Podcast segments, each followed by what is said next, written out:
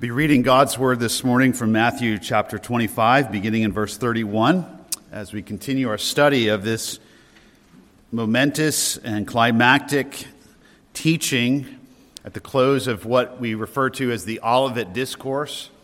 It is the last significant um, body of Christ's teaching before uh, he has um, comes to the time when he is betrayed and is handed over. It is an amazing portion of Scripture that we've been paying attention to now for several weeks. And we come this morning finally to, as it were, to examine the contents. We've looked at what is meant by Christ's glorious throne. We looked at some of the background of the promises about the coming Messiah, the Son of Man. Last Lord's Day morning, we examined the difficult doctrine of hell difficult but important and part of the glory of God, um, as sobering as that subject is. But now we come to verses 31 through 46. I'm going to read the text, I'm going to pray, and then this morning I hope that God will help us to understand this passage that I fear is so misunderstood, misapplied. And so let's give attention now to God's word. Jesus said, when the Son of Man comes in his glory and all the angels with him, then he will sit on his glorious throne. All the nations will be gathered before him, and he will separate them from one another as the shepherd separates the sheep from the goats. And he will put the sheep on his right and the goats on the left. Then the king will say to those on his right, Come, you who are blessed of my Father, inherit the kingdom prepared for you from the foundation of the world. For I was hungry, and you gave me something to eat. I was a stranger, and you invited me in. Naked, and you clothed me. I was sick, and you visited me. I was in prison, and you came to me. Then the righteous will answer him, Lord, when did we see you hungry and feed you, or thirsty and give you something to drink? And when did we see you a stranger and invite you in, or naked and clothe you? When did we see you sick or in prison and come to you? The king will answer and say to them, Truly I say to you, to the extent that you did it to one of these brothers of mine, even to the least of them, you did it to me. Then he will also say to those on his left, Depart from me, accursed ones, into the eternal fire which has been prepared for the devil and his angels. For I was hungry, and you gave me nothing to eat. I was thirsty, and you gave me nothing to drink. I was a stranger, and you did not invite me in. Naked, and you did not clothe me. Sick, and in prison, and you did not visit me. Then they themselves also will answer, Lord, when did we see you hungry or thirsty or a stranger or naked or sick or in prison and did not take care of you? Then he will answer them Truly I say to you, to the extent that you did not do it to one of the least of these, you did not do it to me. These will go away into eternal punishment, but the righteous into eternal life. Amen. We need help to understand what the Lord is telling us. Let's pray.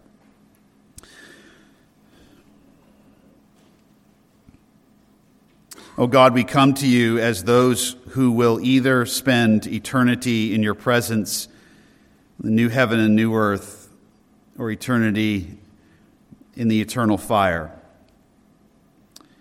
We want to be on the right side. We want to be those that you call your brethren, the righteous we pray that you would help us this morning to understand our Lord's words. And we pray that the consequence, the results would be love for Jesus. We ask it in his name. Amen.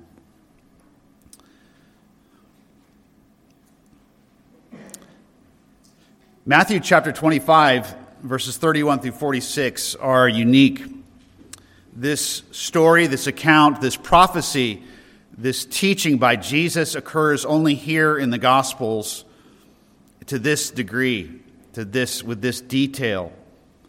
And this morning, I have come to the conviction that this is perhaps one of the most misunderstood and misapplied portions of Jesus' words in the whole Gospel of Matthew, if to some extent in the New Testament.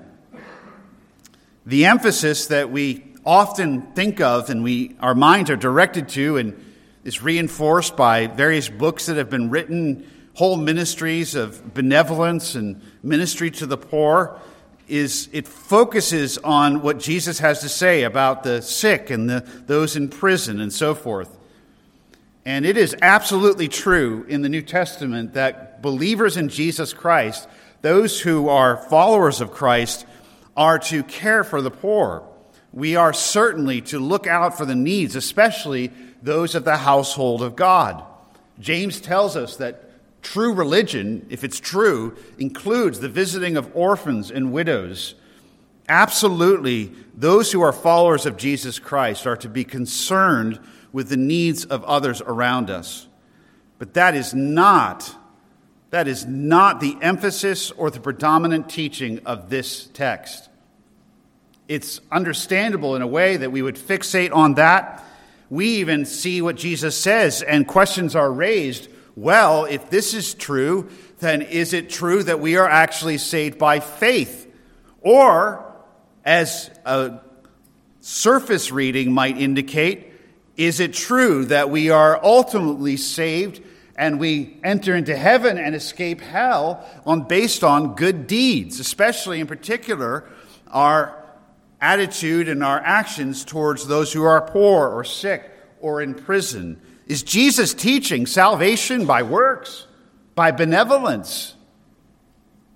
These are some of the questions we have. And, and most of my life, the songs I've heard and in Christian circles, the teaching, the books, emphasizes and narrows in on what Jesus says about our care for those who are sick, who are poor, and immediately the application goes to, well, that's what we should be doing. And again, in the New Testament, there are other places, even in the Sermon on the Mount, where Jesus teaches that his people are to have an eye to those who are poor and those who are sick and those who are needy and those who are in prison. But I cannot say it strongly enough. If we get that from this text, we have missed the forest for the pine cone. And I now have quite a job, having stated that so strongly, to help you see from scriptures just what it is that the Holy Spirit, in recording Christ's words, intended, I believe, in this portion of His holy word. Our job when we study the Bible is to pay attention to the words, but then the way that we understand the Bible is we consider the context. We consider what is immediately around those words. And then, particularly as we come to the Olivet Discourse, what Jesus has been saying to his disciples here on the Mount of Olives shortly before he's about to be betrayed, crucified. He's been talking to them about the last things. The whole section begins in chapter 24, verse 3, when his disciples ask Jesus and come to him privately and say, Tell us when these things will happen and what will be the sign of your coming and of the end of the age. This is the concern of this entire passage. This is what Jesus is addressing. And again, as I've said numerous times, Jesus does not rebuke their question. He does not suggest that it's off out of place, it does off the mark. Far from it. He looks into the eyes of these men whom he loves, who have suffered with him and who are going to suffer, and most of them going to be martyred on account of his name. And he looks them in the eye and he tells them, he answers their question. And as we've seen, not only does he answer their question, but he draws from all of what the scriptures had already revealed in the prophets. He, he simply affirms and reaffirms and expands upon what God had already revealed, especially through the prophet Daniel. The prophet Daniel and God's revelations to Daniel dominate Jesus' words to his disciples. And so the immediate context is about the last things, about the sign of Christ coming, about the end of the age. And remember, when the disciples are sitting there, these are Jewish men. These are men who are steeped in the scriptures of the prophets. They've put their whole lives on the line, left their businesses, risked their lives because they believe what the prophets of old said was true, and they believe that the king is Christ and that all of the promises will come to pass. That's the context, that's the setting. And Jesus is telling them that he's going to be handed over to the chief priest, betrayed. He's going to be crucified. He's told them numerous times. They're confused. They see how Jesus is being treated by the leaders and how he's been rejected by his own people. They believe he's the king. They believe he's the Messiah, but this is not going the way that they planned. They are understandably concerned about the fulfillment of the coming of the kingdom. And Jesus does nothing to discourage their hopes or their interests, but in love and in kindness affirms that the, what the prophets said was true, and Jesus only increases their expectation of the glory of his coming. We saw this in chapter 25, verse 31, a few Sundays ago, when we considered together the glorious throne, verse 31, of the Son of Man. The Son of Man, this title for the Messiah from the prophecies given to Daniel. The glorious throne, the throne of his father David, all of the promises to David and were restated by God throughout the centuries. Jesus Christ will come and sit on the glorious throne given to him by his Father as the descendant of David. He will sit in Jerusalem. And then the remainder of the passage affirms a dominant teaching of the Old Testament scriptures. There is a major theme of the Old Testament scriptures that is left hanging. And if you read your Old Testament, it's there. It's, it's there constantly, especially in the prophets. You can't read one of the prophets without coming across these major themes. Let me just kind of give you some words. Words like nations. Did you notice in chapter 25, verse 32? that Jesus said all the nations will be gathered to him. Do you see how when we fixate on what Jesus says about the sick in prison, and it is an individual judgment, but in so many treatments of this passage, we just flit over what Jesus says in verse 32 about the nations. All the nations will be gathered before him. The nations will be gathered. What God does with the nations is a major theme in the scriptures, and we're going to look at that in just a moment. Another major theme of the Old Testament that we'll see as we look at the Old Testament scriptures is the treatment of God's people, those associated with God and with Christ. We know that Israel, Judah, was one of the nations that was in opposition to God and to his people. We know that they were in rebellion, but we know that God's, the other nations of the world also, also threatened Israel and Judah, and that they were subject to poor treatment and to this day.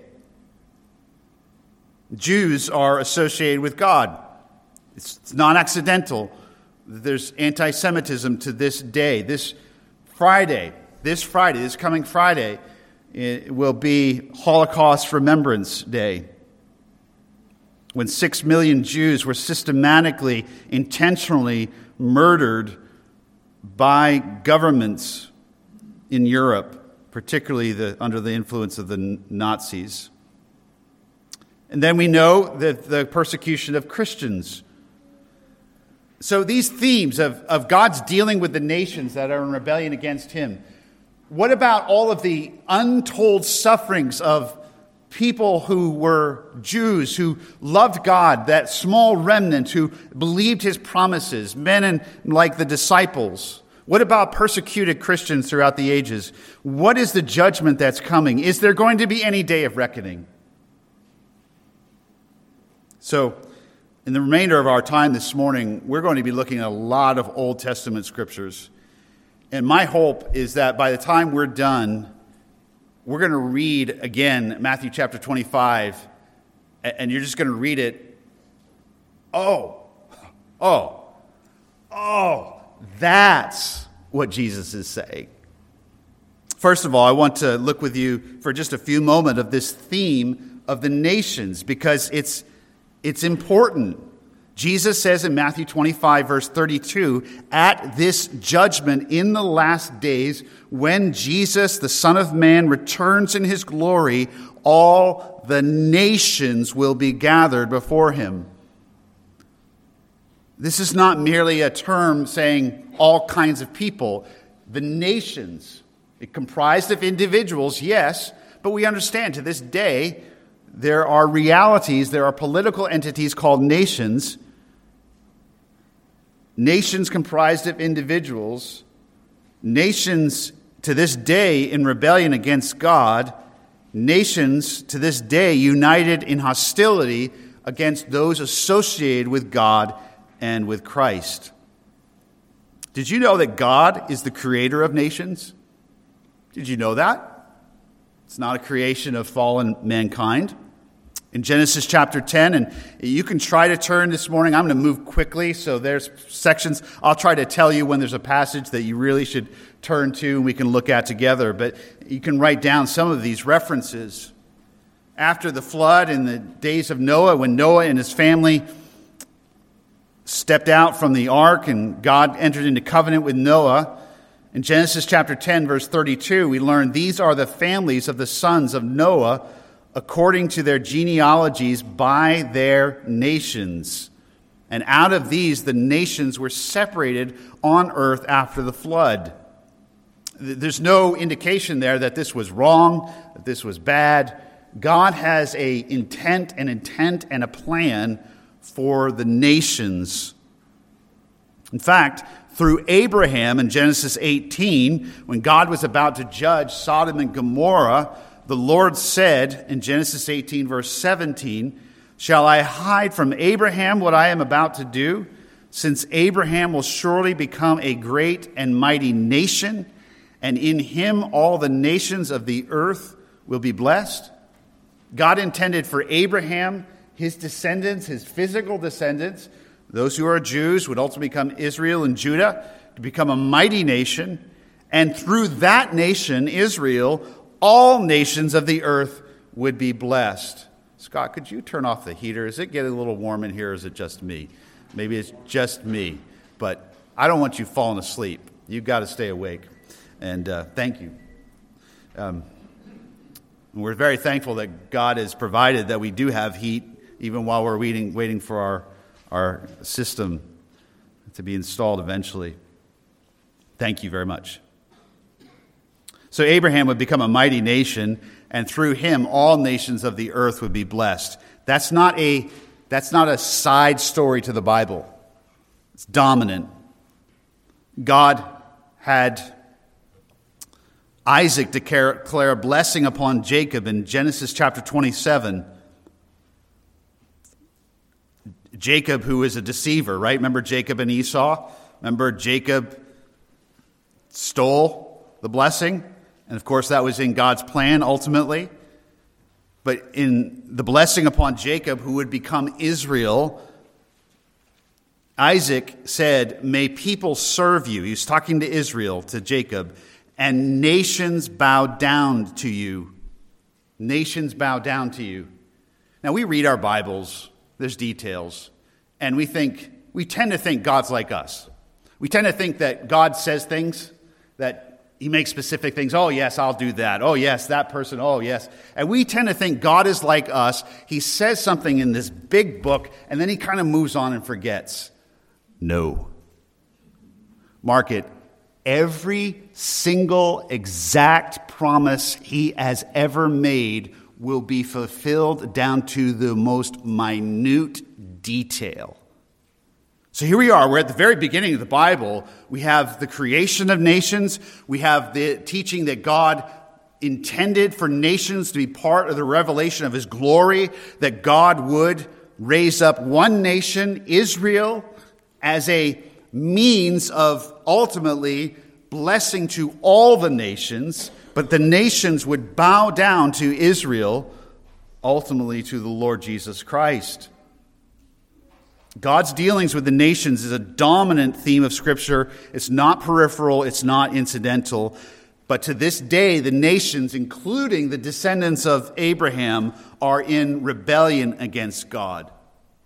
This is Psalm 2, verse 1. Why are the nations in an uproar and the peoples devising a vain thing? Answer, because they hate God. And the God of this world, small g, Satan, is continually influencing the nations. He's trying to undermine God's glory at the individual level in each man or woman made in the image of God and at the national level. This is why there is no hope ultimately for any nation until Christ comes and is king over all the earth. The nations are in an uproar. Mankind's in rebellion at the individual and national level. And nations may fight against one another, and we know that they do. They always have, they are now, and they always will until Christ comes. But the story of history is the story of nations raised up in their pride against the knowledge of God and of Christ. In Daniel chapter 7, if you want to turn there with me for a moment, Daniel chapter 7, we've learned this prophecy, this revelation to Daniel is looms large in Jesus' mind as he's talking to his disciples.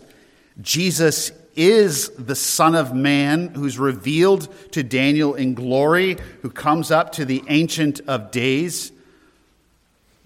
And in Daniel chapter 7, verse 13, there Daniel keeps looking in the night visions, and behold, the clouds of heaven, one like a son of man, came up to the Ancient of Days, was presented before him. To this Son of Man was given dominion, glory, and a kingdom that all the peoples, nations, and men of every language might serve him. And I said that that's not that that placement is not accidental because before this, maybe you remember we don't have much time, but you remember the book of Daniel opens up with uh, the king has a dream of a statue, and the statue has gold and clay and iron in different sections, and God reveals to Daniel through Daniel to the king that God has in this statue given a picture of the various dominant empires that will rise up in opposition to God and God's people. Roman Empire, the Babylonians, the, the Greek Persians. In other words, that history is unfolding, the nations are, and the dominant empires are rising up against God and rising and falling according to the plan of God. These are wicked nations, these are evil nations, and they do not ultimately fear God and help his people. They ultimately reject God and turn on his people. Is that happening possibly anywhere near you in these days? So, a dominant theme is the nations. It's closely related to that is the persecution by these nations and evil men and women in these nations of the few humble, righteous, God fearing men and women, whether they're Jew or Gentile. Did you notice back to Matthew chapter 25 that when Jesus separates the sheep and the goats, and he judges on the basis of the treatment of certain individuals, we often fixate on the what he says of the least of them and we automatically infer that's got to be a certain class of people in society and we miss what Jesus said one of my brothers. One of my brothers. Verse 40, for example, the extent that you did it to one of these brothers of mine. That, that is specific terminology. That is not broad stroke for anyone who's down on their luck. I do not mean to be unkind. This is not about benevolence unless what you mean in particular is how we treat those who confess God in Christ when they are hunted and when they are persecuted. You'll see this theme. It's a major theme in the scriptures. For example, Daniel chapter 7, you, I keep, you can just keep your finger in Daniel for a little while here. Daniel chapter 7. After he sees the vision, Daniel sees the vision of the glorious Son of Man and the Ancient of Days. In chapter 7, verse 21, he says, I kept looking, and that horn was raging horn, war, a horn, that's kind of weird a horn symbolizing power. And if you've grown up around animals with horns, you have no problem with this. You get it, especially if it's a big animal with a horn. Uh, you, you watch yourself around that animal. You're careful around that animal. And in, you know that if the animal's big enough and the horns are sharp enough, uh, what those horns can do to you. So, horns symbolizing power, dominion, and they are symbolizing these kings or these antichrists, these nations and their leaders who are in opposition to God and his people. And this horn, this antichrist figure, verse 21, was waging war with the saints and overpowering them. In verse 25, again, we learn that this evil antichrist figure, this leader of the final nation in opposition against God, he will speak out against the Most High and wear down the saints. So we've been to- Daniel's been told that there's an unfolding of a succession of godless kingdoms and nations in rebellion against God, and they will not only lift themselves up, but one of their because they are inspired ultimately by Satan and because they hate God, they hate those who are associated with God. So it's not surprising that wherever you see a godless nation, you do not see love and support for those who identify with God. In fact, you increasingly see persecution, as you do in China, as you do see in many Islamic nations, and as you see increasingly in the West, where to even hold to a biblical Christian morality is increasingly to be considered a bigot. You can be fired from your job, and we do not expect it will be long before we will be in prison for such things. It's, it's not outlandish. And Jesus had said back to the Olivet Discourse in Matthew chapter 24, verse 9. Again, this is the context. In chapter 24, verse 9, he had said that the disciples that they will be delivered over by who? Verse 7 Nation will rise against nation and, verse 9, they will deliver you, disciples, over to tribulation, will kill you. You'll be hated by all nations because of my name. Picking up on the emphasis, on the major characters, major themes. Matthew chapter 24, verse 22. So great in the last days will that tribulation period, will there be persecution of, of Christ believing men and women, whether Jew or Gentile, that verse 22 unless those days had been cut short, no life would have been saved, but for the sake of the elect, those days will be cut short. Why? Because they are being annihilated, they are being persecuted, they are being hunted, they are being left, and, and God is out to spare them in the end.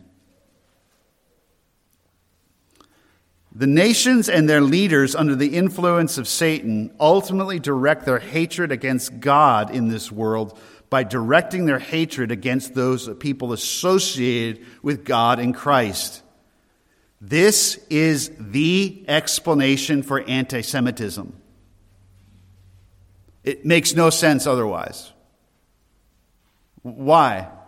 Now, am I saying that every Jew is saved and enters? No, no. Listen, very. All I said was because they are Jewish and physical descendants of the seed of Abraham, of Abraham, they have an association with God.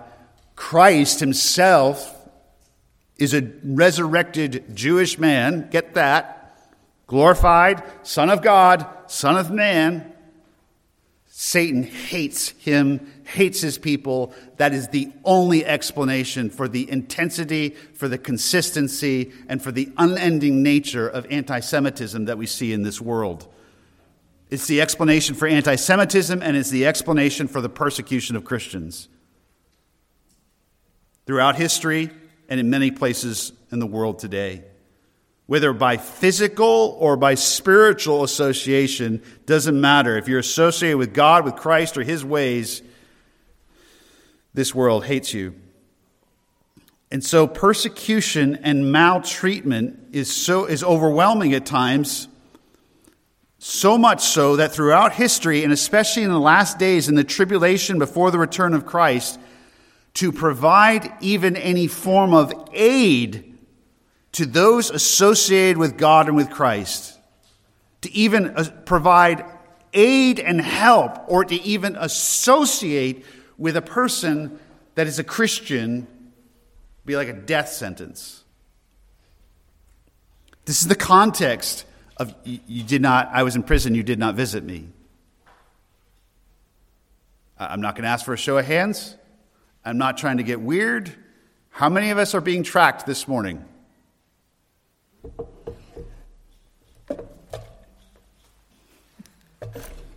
Very few of you in this room. Am I saying that somebody's watching out where you are? No. But the reality is, everybody who has a computer and smarts could know where you are. In China today, part of the persecution against believers in that surveillance state, and this is not the stuff of science fiction, this is real. If you're a faithful Christian that preaches the gospel, preaches the word, don't you think that they can track where you go and your job, your access to your funds, and so forth can be limited on the basis of who you even are found? The little circle on the map? If the little circle on your map is found in a place like this, you're on a list and it's going to cost you. We need to be preparing for this. This is happening. Are you willing in your place to risk your job? And some of you, this is, this is not theoretical. This is here and this is now. Are you willing to risk your job by standing up for biblical principles, not in an obnoxious way, but simply insisting that men are men and women are women and boys and boys and girls are girls? That alone in some places, especially in the medical field. Those of you who are in the medical field, do you understand what I'm saying? This costs you your job. Maybe you're a person who's in supervision. Are you willing to stand up for that person who's on your staff who will not, because of their love for Christ, bow and hold to their conscience? Are you willing to associate with them? Are you content to just kind of stay quiet? They've somehow, their post on the internet about Christ or about this issue of men and women was found, but you haven't been found out yet. Are you willing to associate with them? Do you see what I'm getting at? Jesus identifies with his brethren. It's a major theme of Scripture. Because to follow Christ and to follow Him and to love God in His ways so often in this world for now and has in history past meant that you are seemingly forgotten, that you are neglected, that you are unknown. You do not receive justice. You are maligned. You are slandered. You are persecuted. You pay. And it seems that justice goes undone. To even associate, to, to be a follower of Christ, to be a God fearing man or woman is to receive persecution, but even to provide aid. We have examples of this. For example, uh, don't turn there, but 1 Kings chapter 18. Those of us, you've been working through me in the evening service through 1st and 2nd Kings. You might remember the servant of Ahab and Jezebel. Jezebel's not good, bad. Um, she's like Hitler. She wants to slaughter and literally exterminate every single person who professes faith in Yahweh, the God of Israel. And Ahab is her unwitting, evil husband.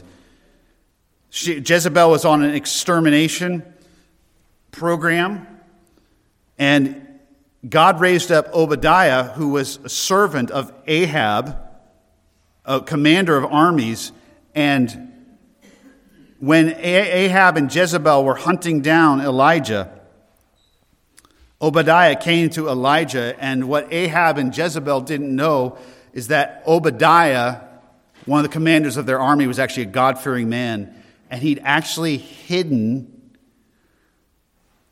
true prophets in a cave. He says in 1 Kings 18, verse 13, to Elijah, Has it not been told, my master, what I did when Jezebel killed the prophets of the Lord? That I hid a hundred prophets of the Lord by fifties in a cave, and I provided them with bread and water? He's not boasting. He's just saying to Elijah, Elijah, you want me to go and tell Ahab and Jezebel where you are, and then you're going to leave my life? I'm, I'll be a dead man. And he's just saying, Hey, Elijah, I know I look like I'm with the bad guys, but I've actually been feeding and clothing and providing food for the faithful prophets of God in a cave. Daniel himself was a picture of what Jesus is talking about a godly man in his generation who was thrown into a prison with lions. That's what the pit was, it was a prison. And he was left there to die until the king came in the morning and, and brought him out. Or what about Paul in New Testament times? Listen to what Paul says to Timothy in 2 Timothy chapter 1 verse 15. He says to Timothy, "You are aware that all who are in Asia turned away from me. All who are in Asia turned away from me. He's in prison in Rome. Why did they turn away from him? Because this time around they had an idea that Rome was serious and that the emperor had no patience for a character like Paul. And so that even to go to the place of arrest to provide Paul with food and with water, the government doesn't do that. You're a prisoner, you're dependent upon other people bringing supplies to you.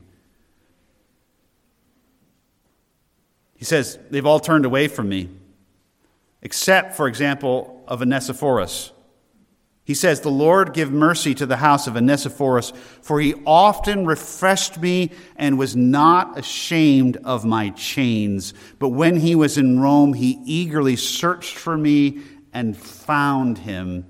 The Lord grant to find him mercy, him to find mercy from the Lord on that day.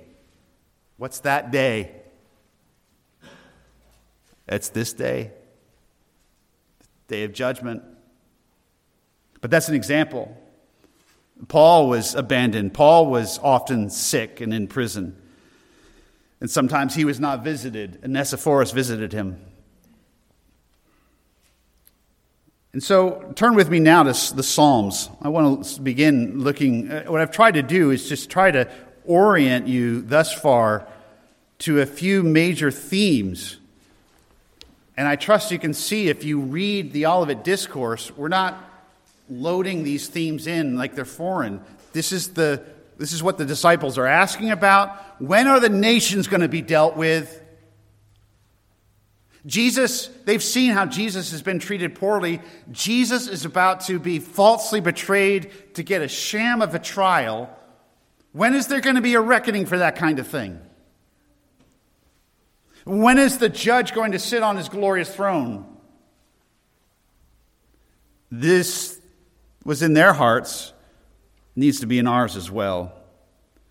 Because reality to be a follower of Jesus Christ, to be a God fearing man or woman, is to be like one who's like a sheep led to the slaughter. Psalm 44, verse 22. I told you to turn to the Psalms, but I didn't tell you what reference. Interesting that in Romans 8, that great passage where Neither life nor death, nor powers nor principalities. That the wonderful passage we all love. Paul quotes from Psalm 44, verse 22. But for your sake, O God, we are killed all day long. We are counted as sheep for the slaughter. That is the common experience of God's people, the few, the humble, the contrite in each generation, whether Jewish or Gentile. And that will only increase the experience in the days of the tribulation. Those few who come to faith in Christ, those few, that remnant of Jews who are understand finally that Christ is their Messiah, those believing Gentiles in the days of tribulation will be like sheep for slaughter, like mutton. Such will be the slaughter. And they ask, Arouse yourself, verse 23. Why do you sleep, O Lord? Awake, do not reject us. Why do you hide your face and forget our affliction and our oppression? It seems like God is and you have to acknowledge that many, countless of those who profess faith in God and Christ, this has been their experience. It seemed like even their lives ended in forgottenness and injustice. Psalm 47, 79, rather, Psalm 79, similar theme. And I'm only hitting some highlights. I mean, I invite you just read through the Psalms. I mean, just glance through, look for the theme of the nations and their oppression of godly and the cry for justice. This is not a minor theme. Help us, O God. Psalm 79, verse 9. O God of our salvation, for the glory of your name, deliver us, atone for our sins for your name's sake. Why should the nations say, Where is their God? Let it be known among the nations before our eyes vengeance for the blood of your slaves, which has been poured out. I'm reading from the Legacy Standard Version here in my notes. Let the groaning of the prisoner come before you. Wow. Verse 13, but as for us, as your people, and the sheep of your pasture, we will give thanks to you forever. So, when is God going to judge the nations? It's a major question because it's a major theme. When is God going to vindicate his people? Psalm, let's go back to Psalm 9. Spend a few moments in the Psalms and then we'll move on to the prophets.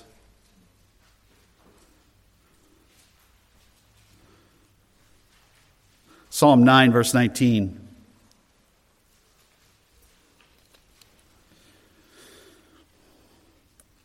Arise, O Lord, do not let man prevail. Let the nations be judged before you. Put them in fear, O Lord. Let the nations know that they are but men. Has that happened yet? I'm not aware of it.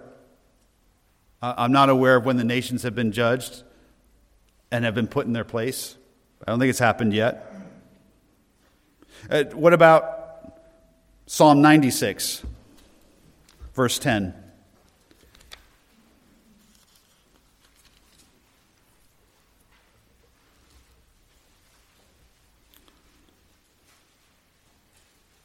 Psalm 96, verse 10.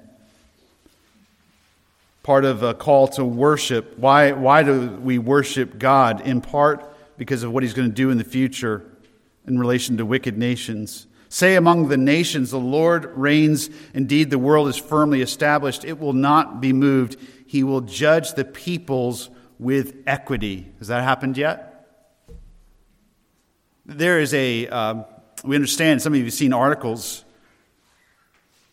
Some of the very last men and women being brought to court in Germany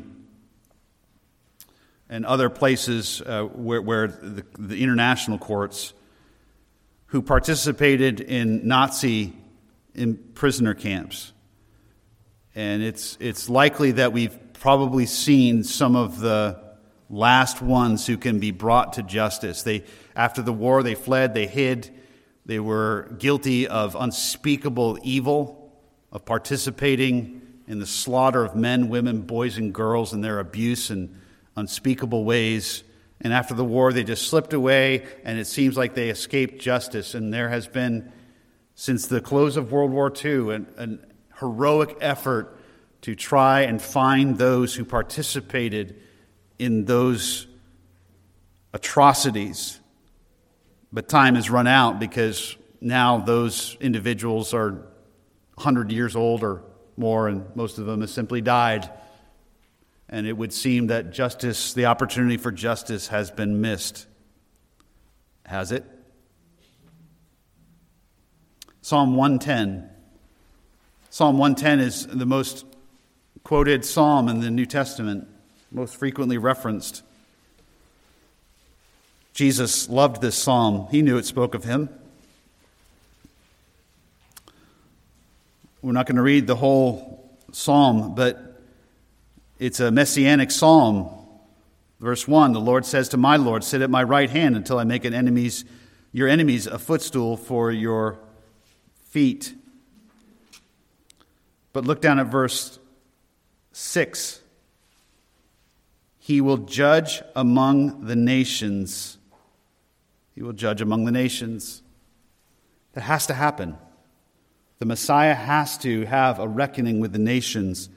He has to, in the language of Psalm 2, rule them with a rod of iron, a day of judgment. This is a cry of the, of the prophets. If you want to, you can turn to Isaiah chapter 2 with me. Again, this messianic prophecy Isaiah chapter 2, verse 4.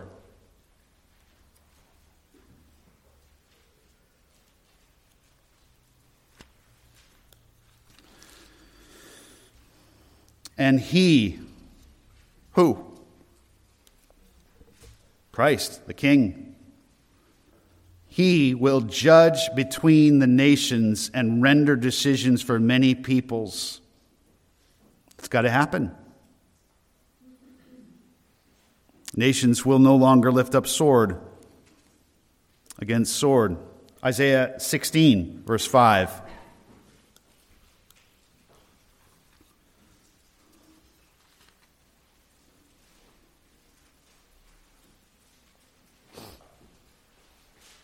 A throne will even be established in loving kindness, and a judge will sit on it in faithfulness in the tent of David. Moreover, he will seek justice and will be prompt in righteousness.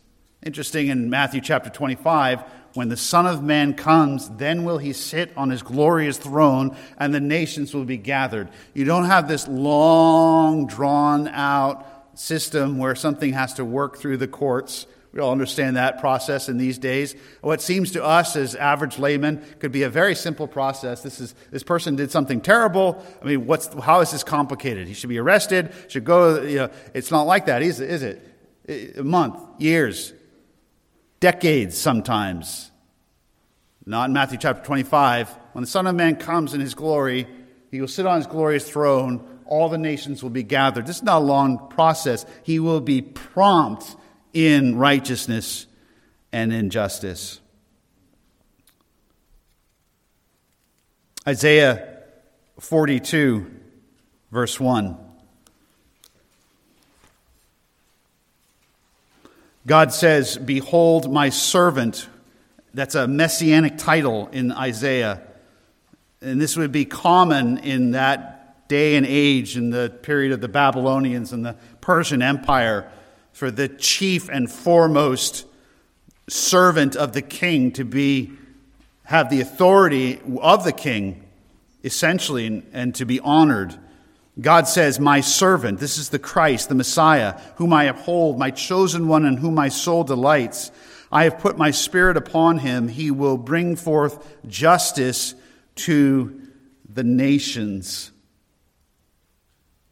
Justice to the nations we have only touched on a few references.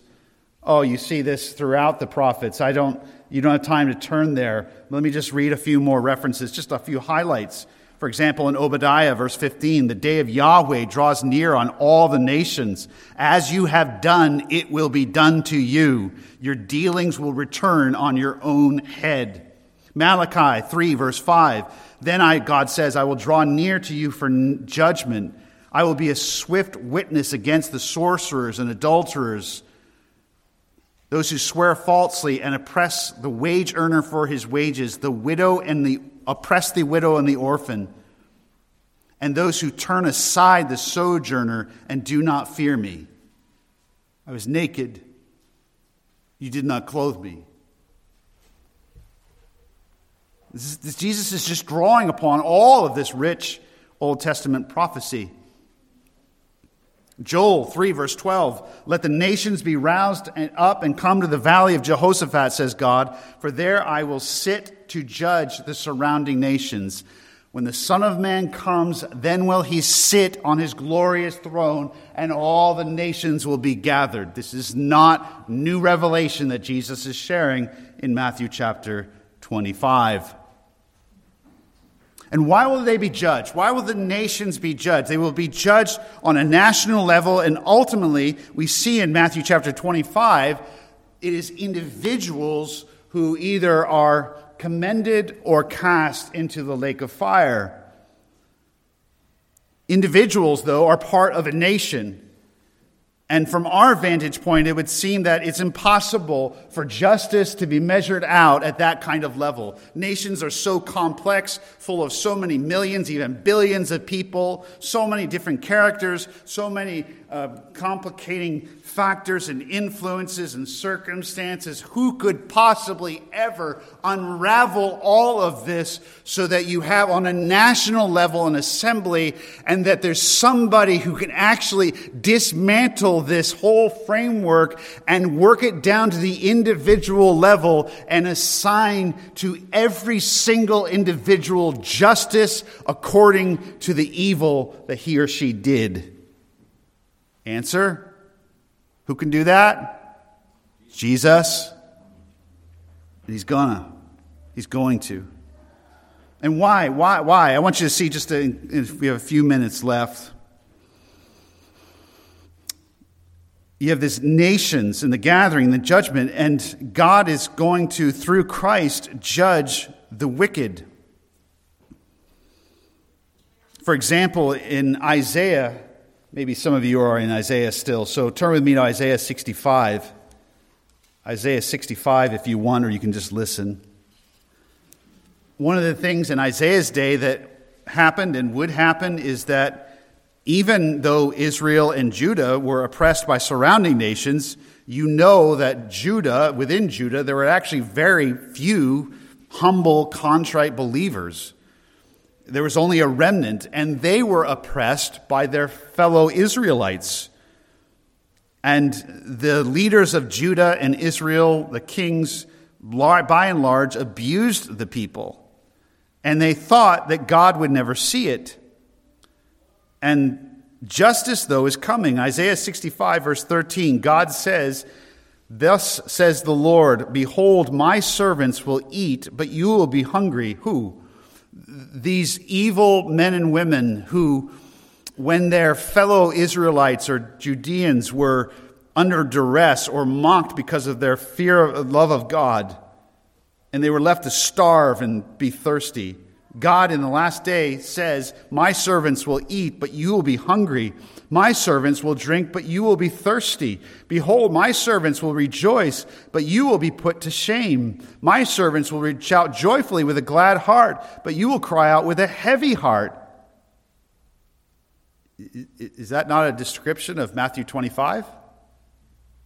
That those who were the outcasts because of their faith, because of their love for God, who are persecuted, even slaughtered, will find that they are vindicated and that those who were evil and neglected and abused will be exposed. Lord, when did we visit you? Shock, joy. Uh, for those who are righteous, for those who turn the other way, when Christ's brethren were being persecuted, hunted, and slaughtered, there'll be a reckoning. Turn with me to Ezekiel 34. This is a key background passage for Matthew chapter 25. Ezekiel chapter 34. We'll spend a few moments here.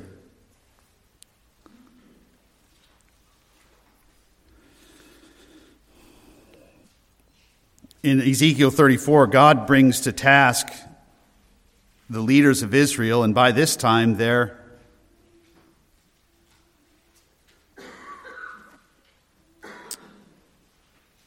well on their way to exile, in exile.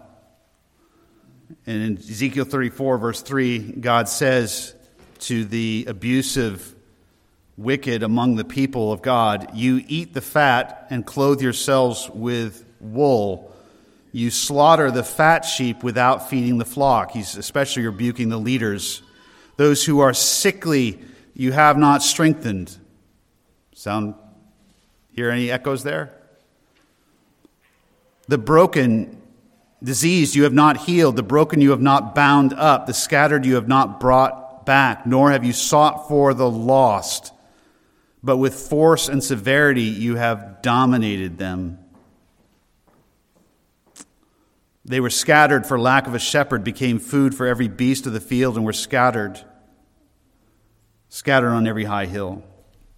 Ezekiel 34, verse 15, a little further down, God says in response to this, I will shepherd my flock, and I will make them lie down, declares the Lord. I will search for the lost, verse 16. I will Bring back the scattered, bind up the broken, strengthen the sick, but the fat and the strong I will destroy and will feed them with judgment. I will feed them with judgment. You have to understand this, this is Matthew 25. I will feed them with judgment. The time of judgment is coming.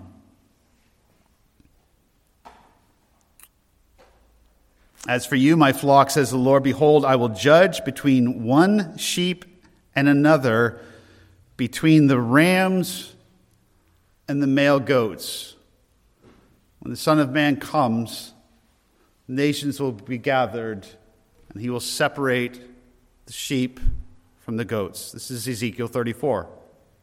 This is this major theme that's in the entire Old Testament, but is most detailed in Ezekiel 34. Goats, what does God have against goats? There's nothing personal against these animals. I bet, I bet in the right context, God likes goats. Um, but they have a tendency, apparently, to bully the sheep. They're bigger, maybe, smarter, stronger, and they can actually harm the sheep, especially if they're a ram with a full set of horns. So those who are wicked and who abuse God's people are likened to goats and to rams and God says He's going to separate them.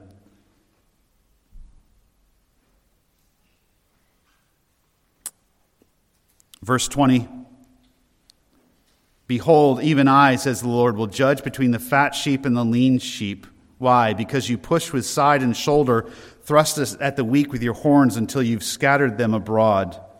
Therefore, I will deliver my flock, and they will no longer be a prey. I will judge between one sheep and another and I will set over them one shepherd, my servant David. He will feed them. He will feed them himself and be their shepherd. It's beautiful. This is the background for Matthew chapter 25. He will seek justice, he will be prompt in righteousness.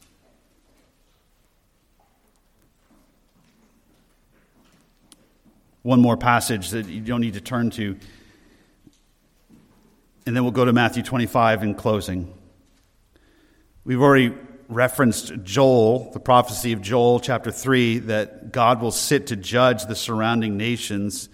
But at that judgment, specifically, God says, verse 21, I will avenge their blood, the blood of his servants, which I have not avenged. Think of how many countless God fearing, promise trusting Jews and Christians have been slaughtered throughout the ages, which seemingly has not been avenged. God says, I will avenge their blood which I have not avenged. Indeed, Yahweh dwells in Zion. And we find that repeated. You say, that, oh, that's so Old Testament. Some people say, ah, that's so Old Testament. That's so before the gospel of grace.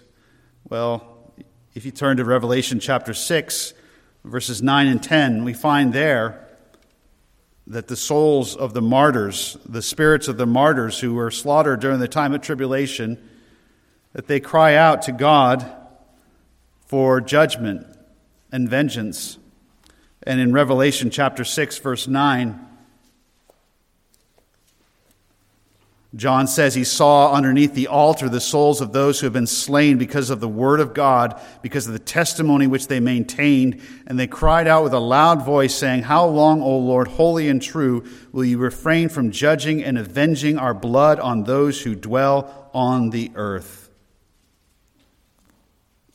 And there was given to each of them a white robe, and they were told to rest a little while longer until the number of their fellow servants and their brethren who were to be killed just as they had been would be completed also. God is going to avenge the blood of his servants.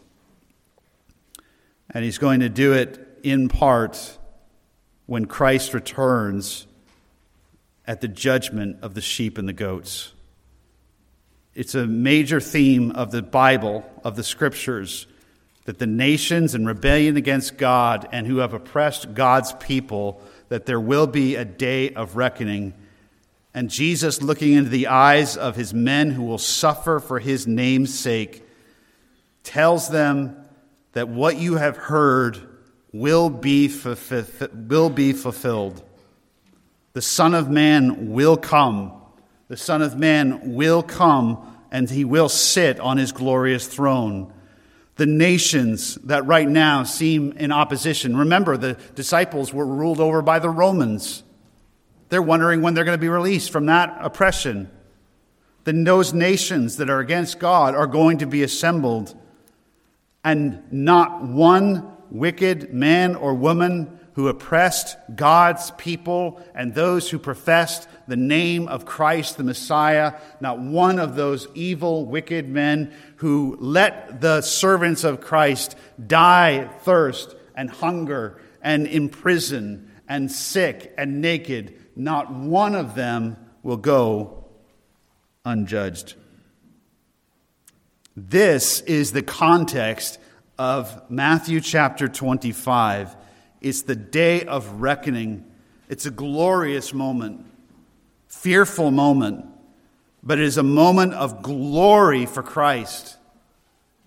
In Revelation chapter 20, we learn of the last and final judgment when the souls of the wicked will be resurrected, all to stand and give account for their deeds done in the body. But it seems, according to the teaching of Christ, at the close of this period that he calls the great tribulation, then when he will come, that there will be a gathering of those on earth at that time who are alive. They will be assembled before him, and a judgment will begin. And, you know, we have questions about the timing and maybe about the details. But look, you got to step back. You got to step back. You got to look in the full face of the hellish, evil, slaughter, and persecution of God fearing, Christ trusting Jews and Gentiles throughout the generations. And you have to love Jesus and worship him for his glory that when he comes, he can handle it. He can take the entire mess of this world of, at the national level and international level and render justice swiftly and exactly in defense of his brethren. It's awesome. So, is there teaching here about we should help those who are sick in prison? Yes. But making that the main point of this text is kind of like looking at what Joseph of Arimathea, Arimathea did for Jesus when he died and, and the resurrection, I mean, the burial of Christ, and, and saying, well, the main teaching of this is that we should take care of our dead when they're. It's, it's there, there's an illustration. It's not the main point. This is about the glory and the honor and the dominion of the King of Kings and Lord of Lords, who will render to each one according to his or her deeds, which is why you want this morning to make sure that you confess your sins and that you trust in Jesus Christ and that you are one of his brethren. Because if you are not one of his brethren, or you are a sister of if you will, if you are not part of his family, by faith, by grace and trusting in Christ, then you will stand against him and you will not only be held accountable for your own sins against him, but you will be held accountable for your sins against his people. Oh, in closing this morning, does Jesus love his people? And in the days to come, in, should the Lord tarry in this culture, young men and women, when you are looked at like you have 20 heads because you stand for basic biblical truths. When you are persecuted in your job, when you lose your promotion, when you lose your paycheck, when you seem like a loser to this society, when you are called a bigot and hateful and all kinds of different things, when you suffer as you absolutely will in the very near coming days, you remember Jesus is with you. He knows his people. You are one of His. He owns you.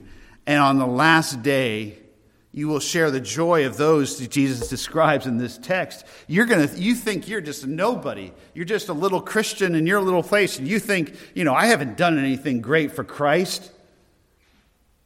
And He'll identify with you.